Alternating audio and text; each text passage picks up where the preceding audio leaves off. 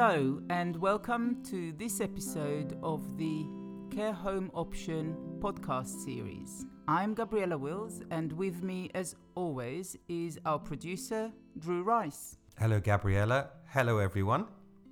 Today, and we are nearing the end of the series, we are going to venture into uh, a topic which is considered more challenging to talk about, more challenging in, in any aspect, uh, whether it is in providing care or indeed to go through, whether as the person themselves or as a relative, which is end of life and end of life care. Which is a little bit scary to think about, but as they say, end of life is part of life itself. It is, and it is the one thing in life that we know will come. I know and uh, I'm very aware that not everybody is comfortable with talking about the subject, and what we will try to do today is really to introduce the main aspects and why they're so important. And of course, it is then up to our listeners. Everybody will take their own way through. But what we try to do throughout this uh, series is really to give the information, give the insight, and hopefully people can then tap into it as and when it becomes relevant to them. I would like to start by just saying a little bit about my own journey and my, my own introduction to end of life, to death, um, which came when I was around in, in my early 20s. I was studying to be a nurse and went through the various wards and, and departments in hospital at the time from A&E to uh, what was then called geriatric wards. We don't have them anymore, thankfully, as far as I know. I was fortunate to work on a ward that was for people uh, for open heart surgery, which in the early 80s was not as routine or commonplace as it is now. And with that came the confronting, you know, the people dying. Sometimes, you know, it was um, very old people who naturally came to the end of their life, although being in hospital, obviously they, they needed some type of care. And at other times, it was people who very sadly um, came to the end of their life much earlier due to whether illness or accident. And again, I witnessed how, how important it is to get it right, both for the person who is confronting and going through this and facing their end of life, and of course for the family, those who are left behind, so to speak, after. And that, even though I didn't realize it at the time, really gave me a sort of a, a, special interest in that area of life really. It is as you said before drew it is part of life. And we dedicate time and thinking and planning and money into every aspect of our life throughout our lives. So it deserves its own if you like investment even if it is in terms of recognizing it and to be able, as much as is possible, to have some influence about how it can maybe be improved or made as best as it can be, which of course isn't always guaranteed, we don't know, but we can try. So, this is what I will try and introduce today. Well, I have a, a, a couple of experiences with end of life. One of them was my great uncle, and I went to see him in hospital, and he was lying there, and I gave him a kiss, and uh, he didn't move. And um, I went to see his daughter, who was sitting around the corner.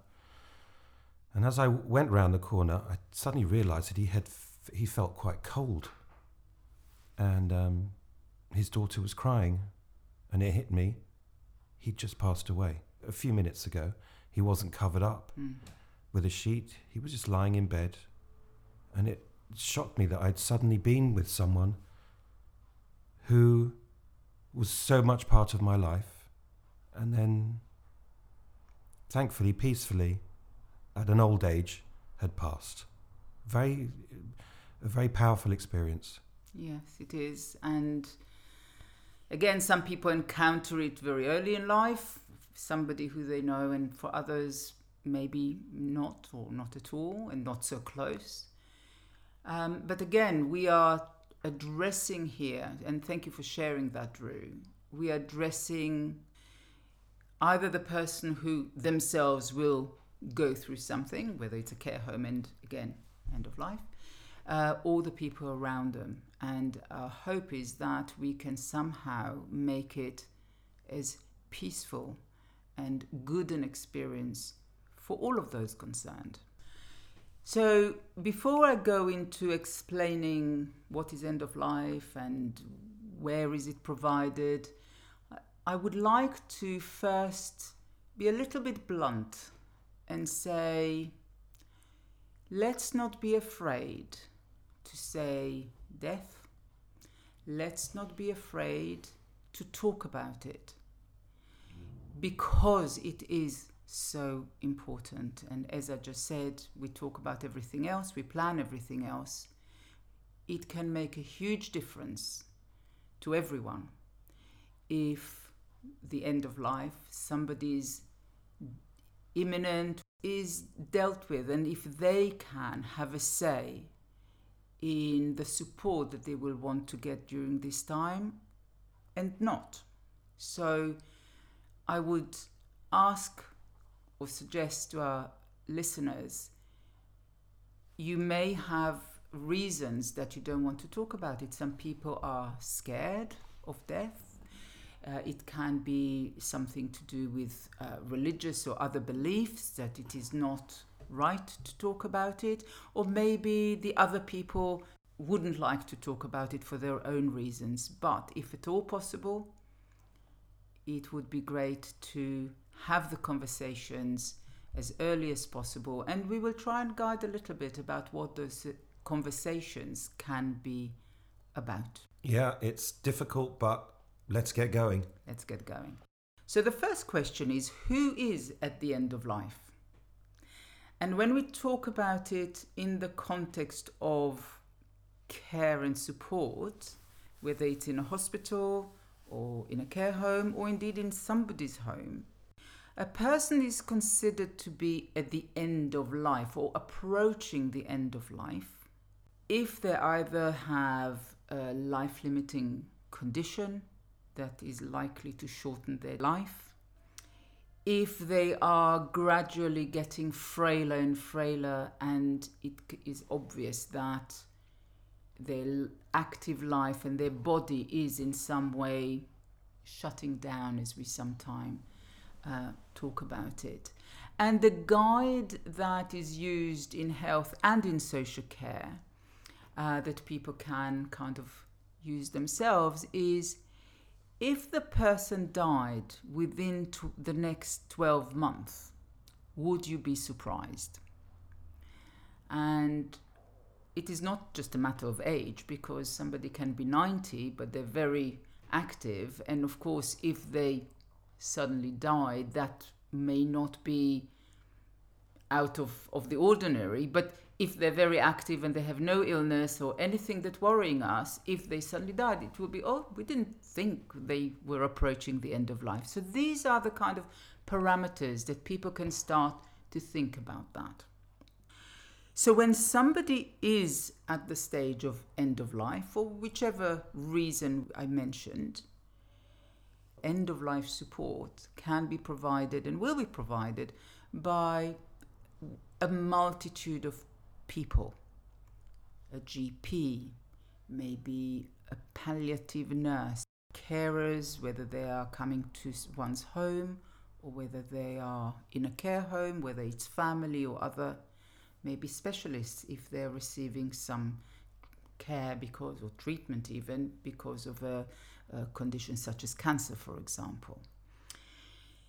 And what the aim of end of life care is, is to support the person as best as is possible through those last days, weeks, months of their life, to make the quality of life as best as possible, to enable them to do as much as possible if they can, um, and of course to make them as comfortable as possible. So if they have difficulties, for example, with breathing, or they have wounds that need to be dressed and treated, or they have pain or any other symptoms, that they are all addressed to the point that the person has the least discomfort as possible.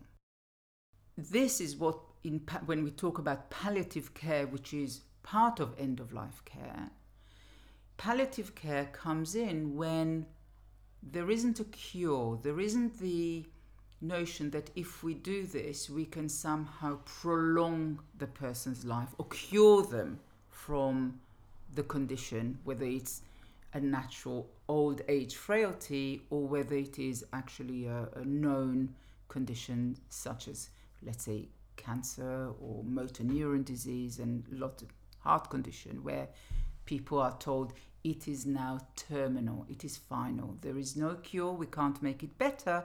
What we can do is try and manage any symptoms and enable you to be as pain or, or symptom free as is possible. What we don't want to see is that all we focus on is just the palliative care, the management of symptoms because people can still participate. So, in a care home, for example, uh, more and more we see people being brought out into the lounge or into the garden, even if it is in their bed, if they are now bedbound. They don't not necessarily are, but uh, we may want friends and family to come and be with them, uh, and anything else that can be done to support them in their life uh, to make sure that it is also the, the, the emotional side of nearing the end of their life is addressed. Some people I've met throughout all these years are ready. They are ready to the next stage as they see it uh, and want to wait for it to come and are at peace. Others may be scared maybe need some religious or other comfort, and it is up to carers to, to arrange for that to happen. Some people have unfinished business, family or other that they would like to to deal with before before they um, leave this world, or even financial arrangements to make sure that they leave everything as they want it. Not everybody is able to do that, whether physically or cognitively. Um, but we need to be aware that if we can help somebody to come to terms and to be ready, then then we're doing a good thing. And that is what I see as end of life care. It is a holistic way of supporting somebody in the final days, weeks, or month of their life. So when we're at the stage, the last stage of our life, ideally, or where can we get the best palliative care? Palliative care, as I said, is part of end of life care. Um, and both can actually be provided almost anywhere the person is. So let's take a scenario where somebody has been going through um, cancer. If there is no more active treatment, then most of what they need can be done at home because people like a nurse, a palliative nurse, they may come from a local hospice. Um, everything can be brought to the person. Not everybody feels that it is the option for them but it is something that I think is very important for people to to know because hospice places are actually very few, and most of hospice care, which provide provides palliative care, is done in people's homes. So if somebody is facing that and they are currently living at home or being discharged from hospital, the GP would probably be the best person to go to and to discuss who they should then arrange for whatever is needed. If a person is in a care home already, then it is likely that the care home will be able to provide the end of life care.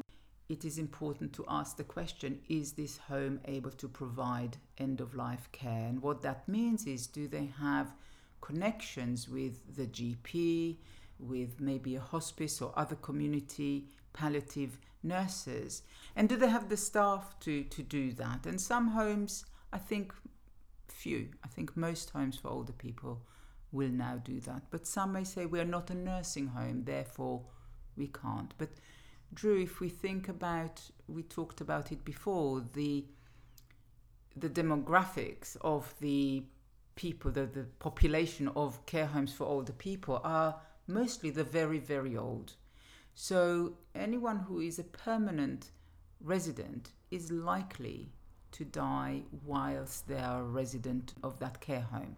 So most care homes provide end of life care for people who are already residing there. Some care homes, I would suggest probably nursing care homes, may also take people in when they are now at the end of life. So, really, people who maybe are in hospital, they're nearing the end of their life, maybe it's quite imminent. Maybe they, they don't need to be in a hospital. Maybe they don't want to be in a hospital. Let's be honest, hospital is not the most homely environment for very obvious reasons. And they may want to go into a care home because going to their own homes may not be an option for a variety of reasons. In that point when the person is not known to the home, they come new and they now require end of life care, some care homes that are non nursing may feel that it's too much for them, but a nursing home may be able to do that.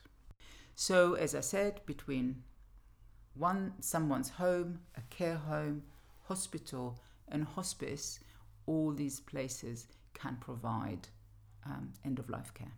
So, wherever uh, end of life care is provided, I did mention earlier the uh, sim- management of symptoms and you know things like, for example, oxygen for somebody, uh, dressing of wounds that may be part of the condition, um, and of course, pain management, which is, I think, something that most people are most concerned about. And most care homes should be able to provide all of these, whether it is from within the home or by somebody coming in. What is now part of end of life care? And again, if somebody is looking to go into a care home, whether they're already in there and this um, the issue of end of life care is, is now becoming more relevant, it is important to try and find out from the home what they can and can't do.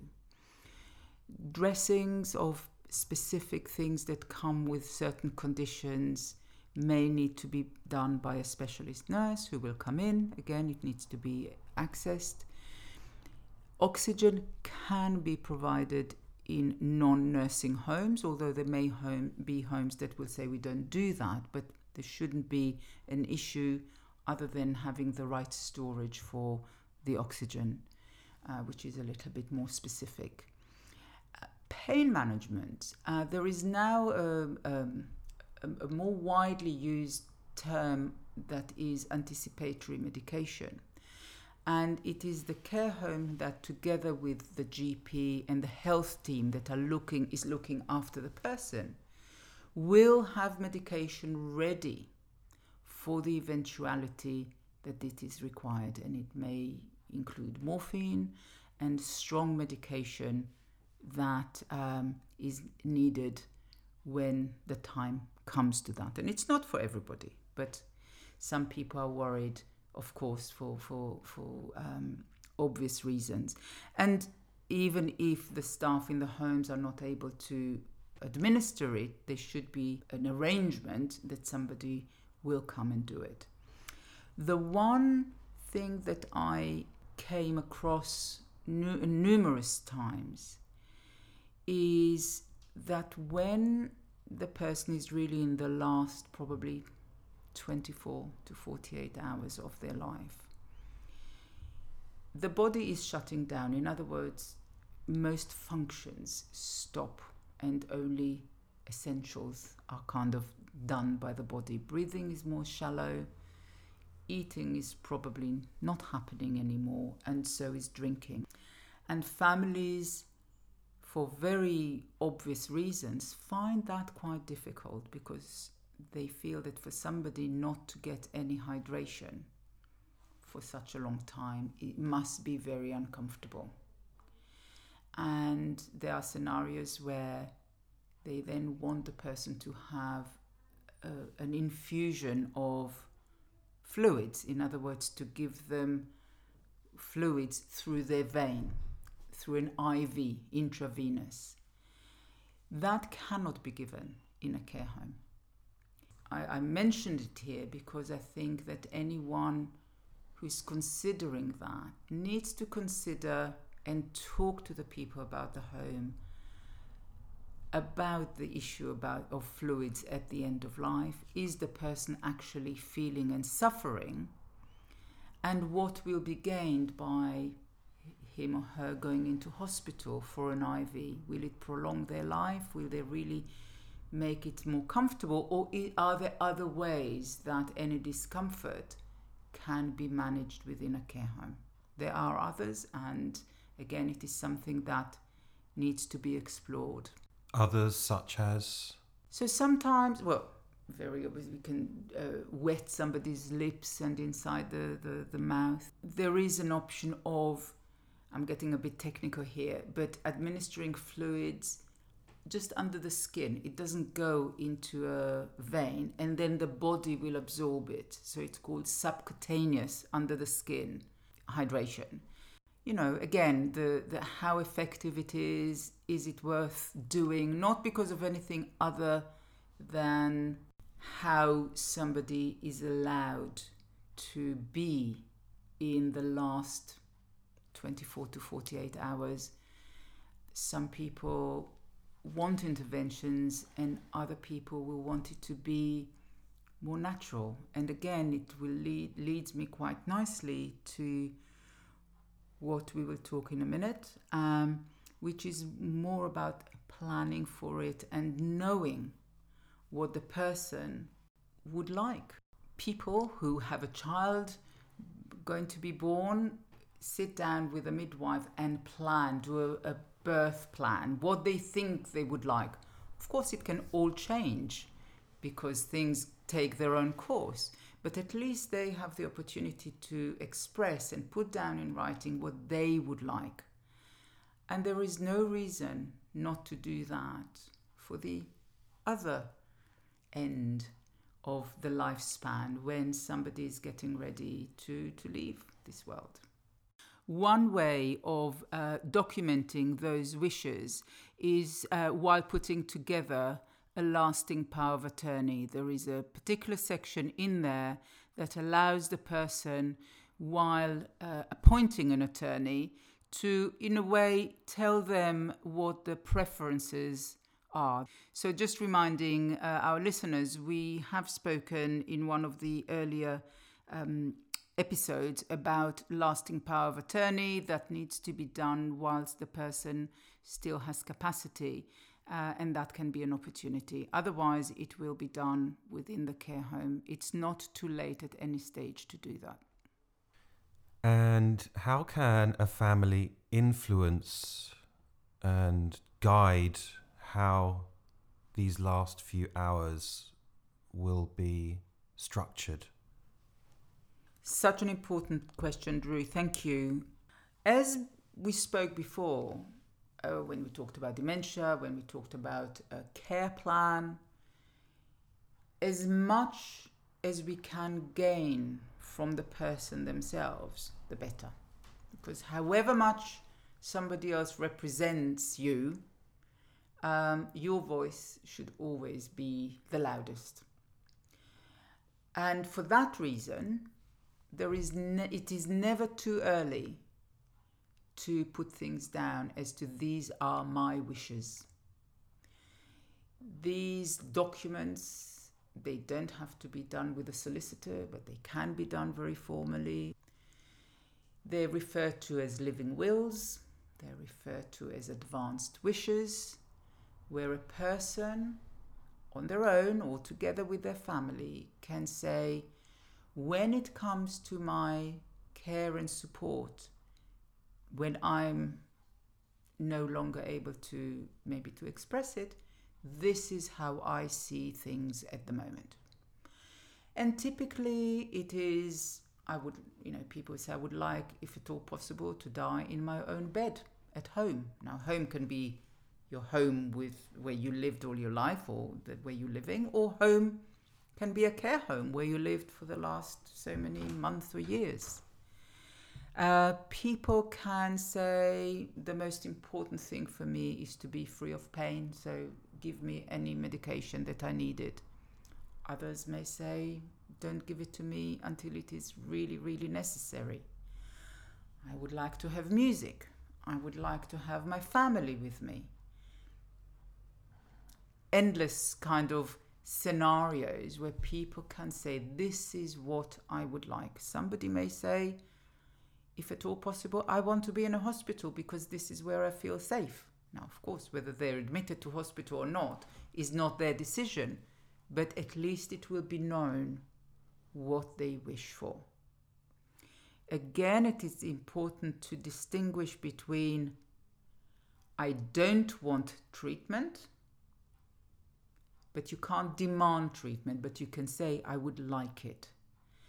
So, um, some people will say, yeah, give me anything, or I would like to my life to be prolonged for as long as possible, and other other people may say, I would like not. But the, again, the the decision to give treatment is always a medical one. So a very um, specific area of advanced wishes, which may then become something more formal, is people who say whether they would not want their life to be prolonged artificially. So, for example, people say, if the chances of me having a good quality of life, uh, if I lose consciousness, or if you know, if I'm at the point of end of life care, I would not want to be artificially kept alive, whether it's through uh, a, a ventilator or other means. And of course, it is by degree somebody may say, if I'm very, very ill, um, or even when I'm at the end of life and I get pneumonia, I don't want to be treated by um, antibiotics because if, if, the, if it's going to take its course, I would rather be left. Of course, it's very individual, and whether things will always be followed, there may be other particularly the medical team, who will have a say. But more and more, the wishes of the person are being taken into account, up until obviously up to a limit.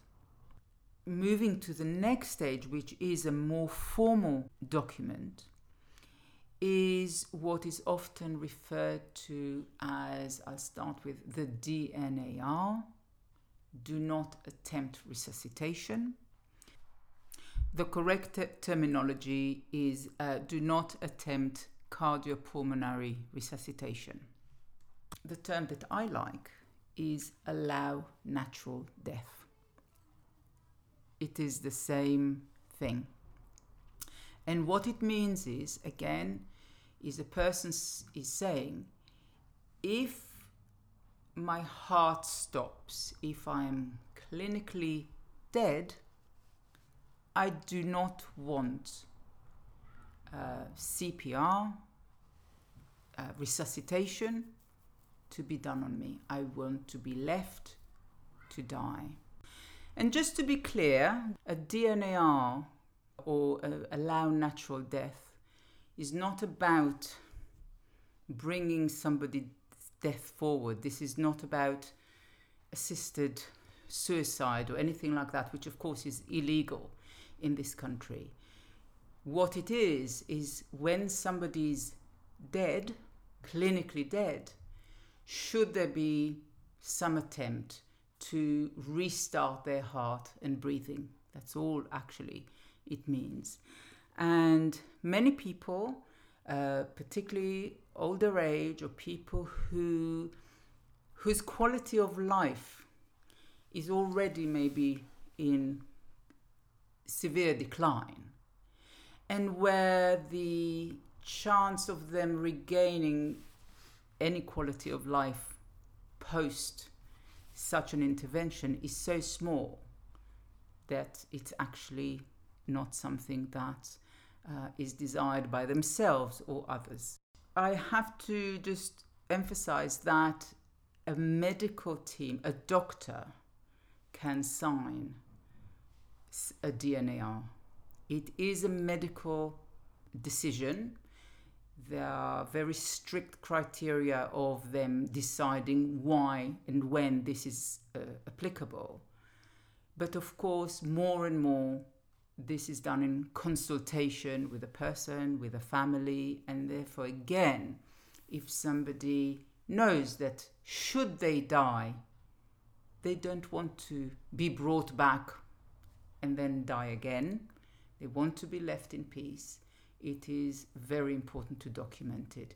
Because if it is not in place, there may be a situation where the staff in the care home will have to start um, resuscitation, call an ambulance, and the person may go through something which is not like what you see on TV that somebody is there and they do this and that, and 10 minutes later they're lying in bed having a cup of tea. In reality, uh, resuscitation requires quite a lot of force to be applied, and the outcome, a successful outcome, especially for somebody who is very old and frail and not in a hospital, is quite small. So, not everybody will want that done. And if it's not in place, it may be attempted. So, if it is important to the person to avoid this in the right um, context, then it is very important to have that signed. It will be co-signed, and it is a legal, legal and formal document that has to be followed. If an ambulance crew is called, if there isn't a DNAR in place, they will be obligated to start CPR, and they have no choice. So very, very important. Most care homes these days will have, they will prompt those conversations anyway because it is part of the care plan. Don't be alarmed. They're not doing it because they think the person comes in and they will die very quickly. It is so it is in place, it will be reviewed regularly, needs to be done. The last few hours, days will be challenging. Some people are more agitated, some people are quite peaceful, but it is a process that a person will go through in order to the body doing what it's doing, which is shutting down and then stopping. And I found that some people find it very difficult, not just because of the hydration issue, how the person is breathing heavily, and they demand for the person to go in hosp- to hospital this is not for me or for anyone to tell a person how to, to deal with that. But all I wanted to highlight here is to think very carefully. It could be a kind of a panicked reaction to something that is actually a natural process. May be able to help with some medication, to calm the person down if they're ag- agitated. But going to hospital, people need to ask themselves why and what is the consequence of that. So somebody can go through all of this in their own room, with their family around them, with the music or the lights or etc., and hopefully with medication and the staff will be there. Or they can be put in an ambulance and go through A&E. How long they'll be there, I don't know. And even if they do get to a ward, there isn't much else that can be done for them, and they may be on their own, or maybe have one person with them in a shared room, etc.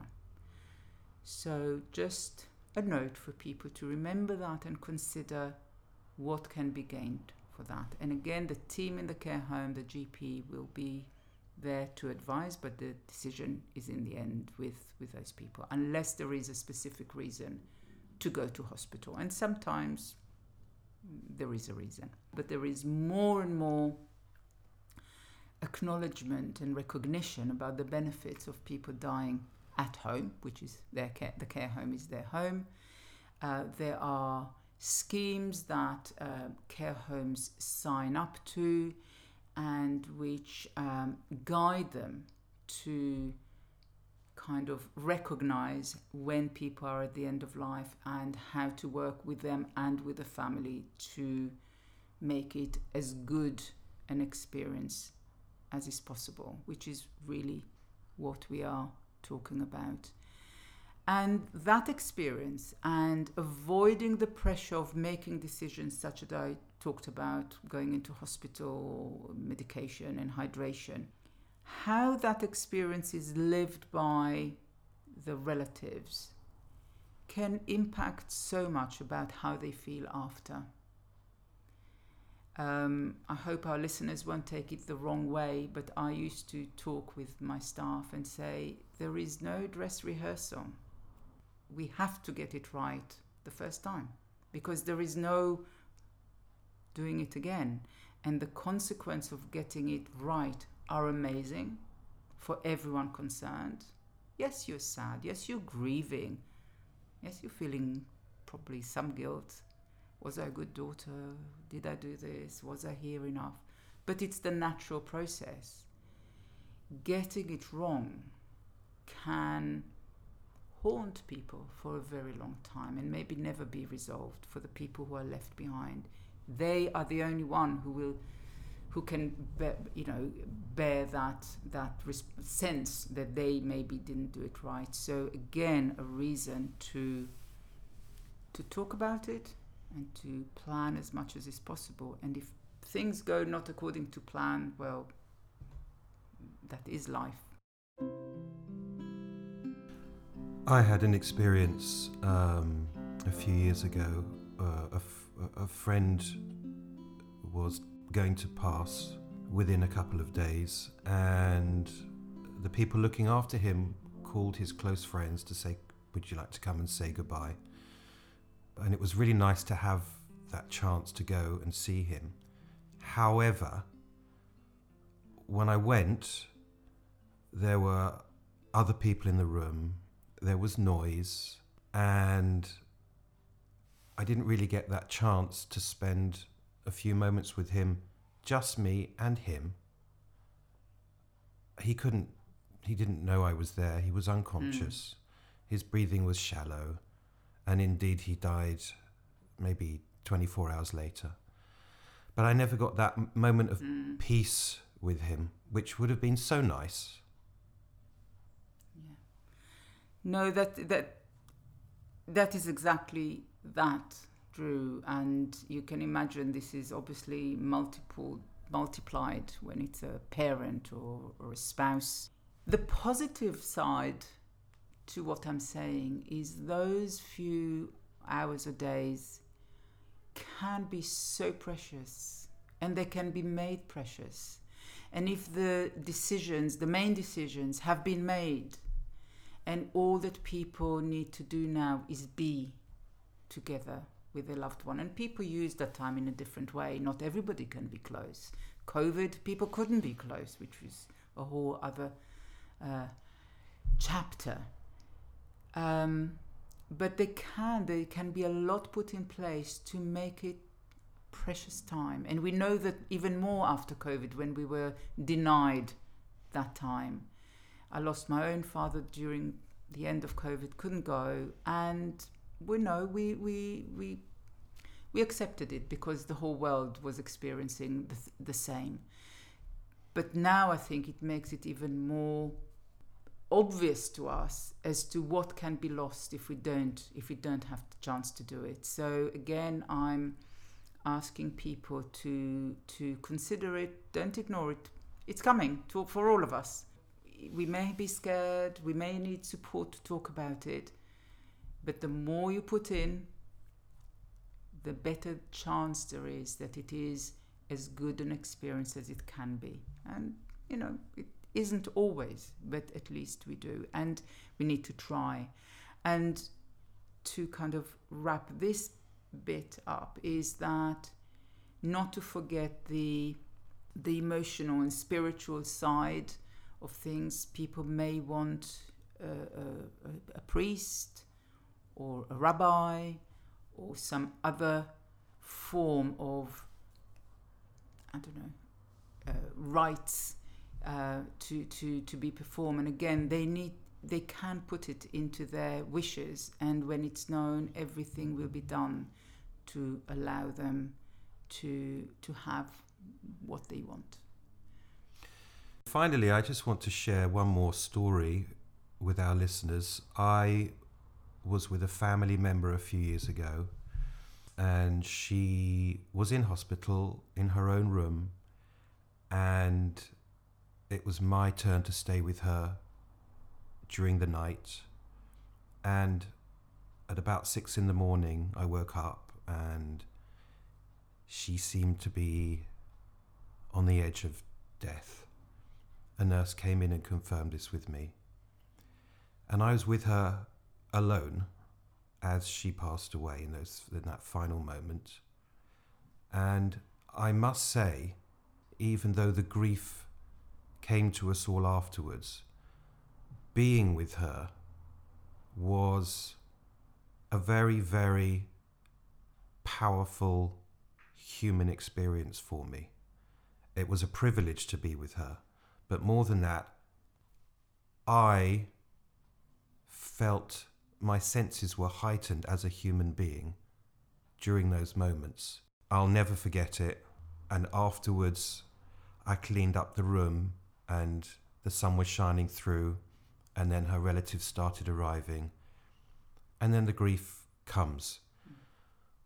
But I did feel extremely alive at that point. And for me, it was a, a life affirming experience. Well, I think there's nothing more life affirming than death or being near it because, yes, it, it it reminds us of our own mortality. And maybe this is why some people avoid it because it's too scary, too unknown. We don't talk about it, so people don't know how to talk about it. Um, you had an amazing experience. Um, it's very personal, and I think that I would not and this is not what we're trying to do here is to tell people how to deal with this difficult time but how to prepare for it and what to consider so it's the best for them.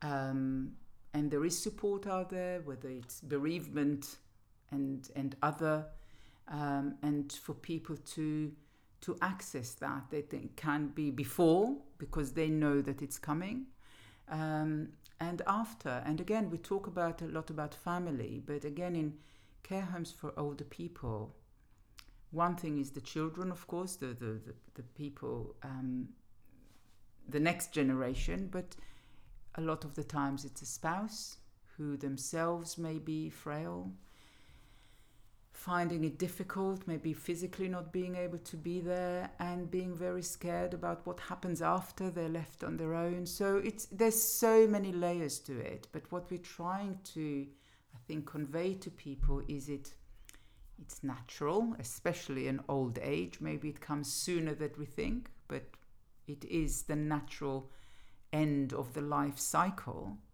I think when you were talking and you talked about connecting, I think it's embracing, embracing it as part of life as much as we can. And if we find it difficult, seek help, talk about it, ask about it. Don't think it's a taboo that nobody will want to talk about. And again, if family and others are not, then there are services out there.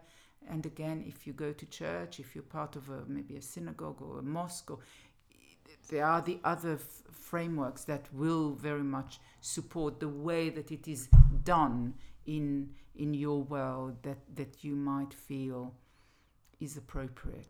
So before we come to the end, what I wanted to talk about a little bit is what happens in a care home once the person has passed away, once the person has died.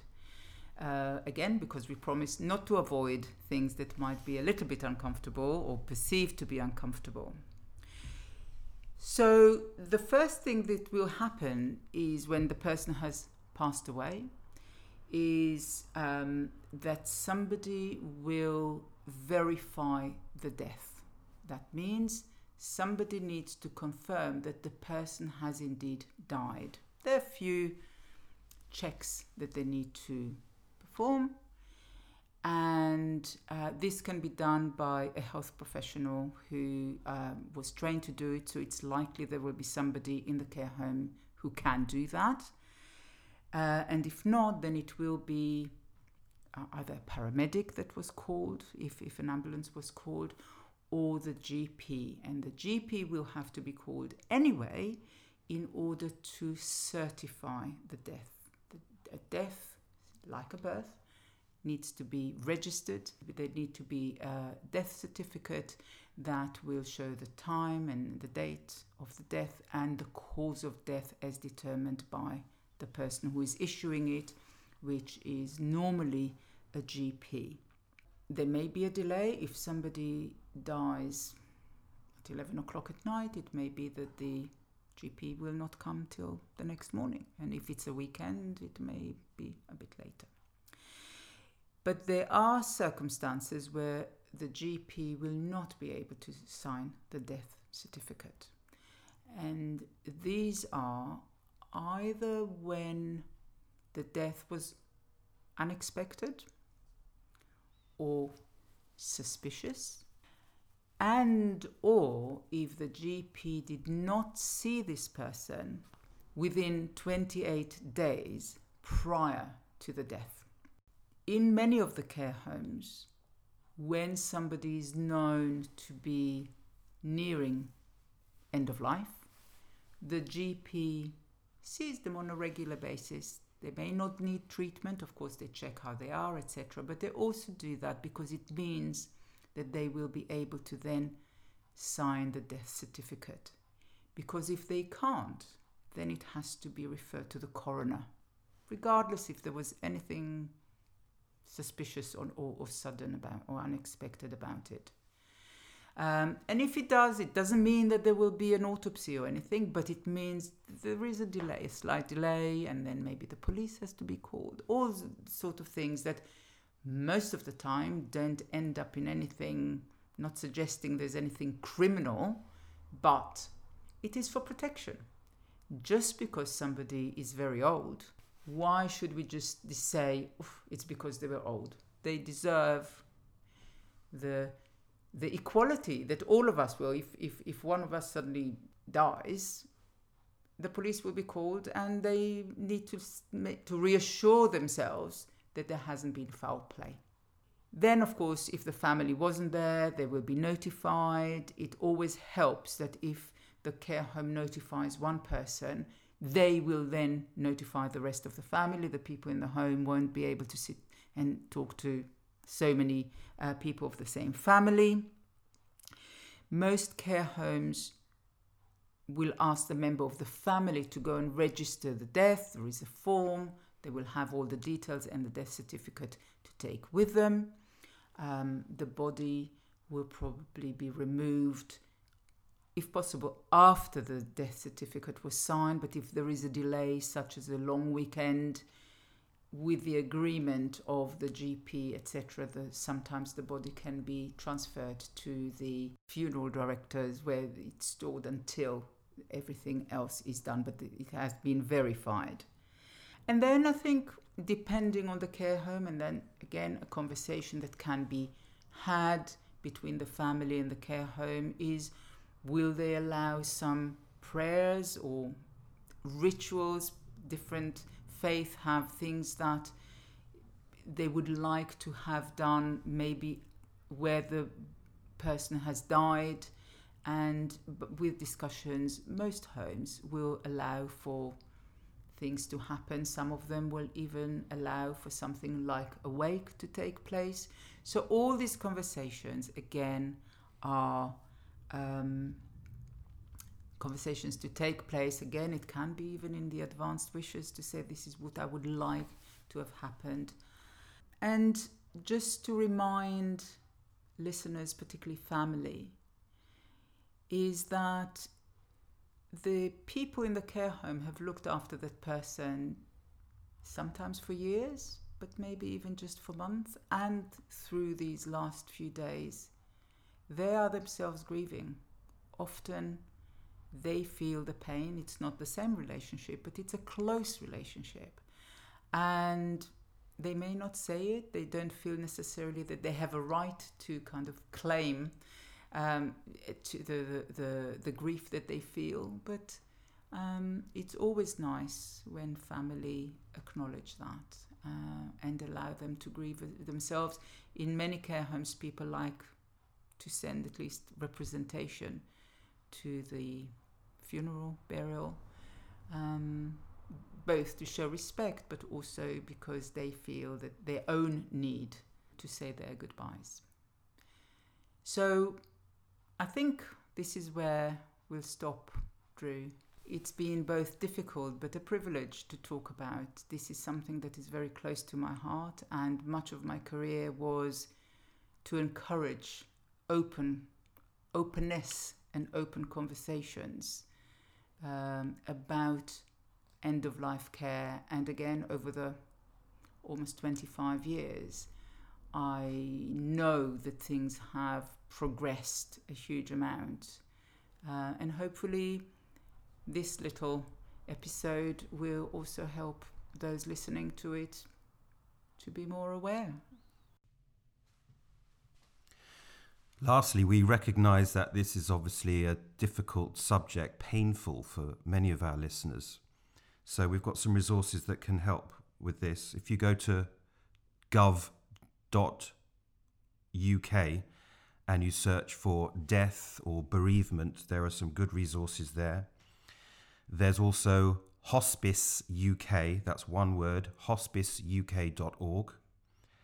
And finally, look for the goodgrieftrust.org.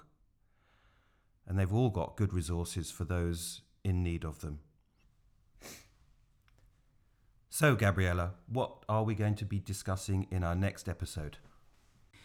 The next episode, uh, we will be joined by our guest, Caroline, who will share with us and our listeners her experience of looking after her father at home all the way uh, until he died, and how she coped, uh, the joys and the pains of this uh, period. And again, as always, personal stories, personal experiences have a great value, and we're very grateful for her for sharing that with us. So, until next time. Goodbye, everyone. Goodbye.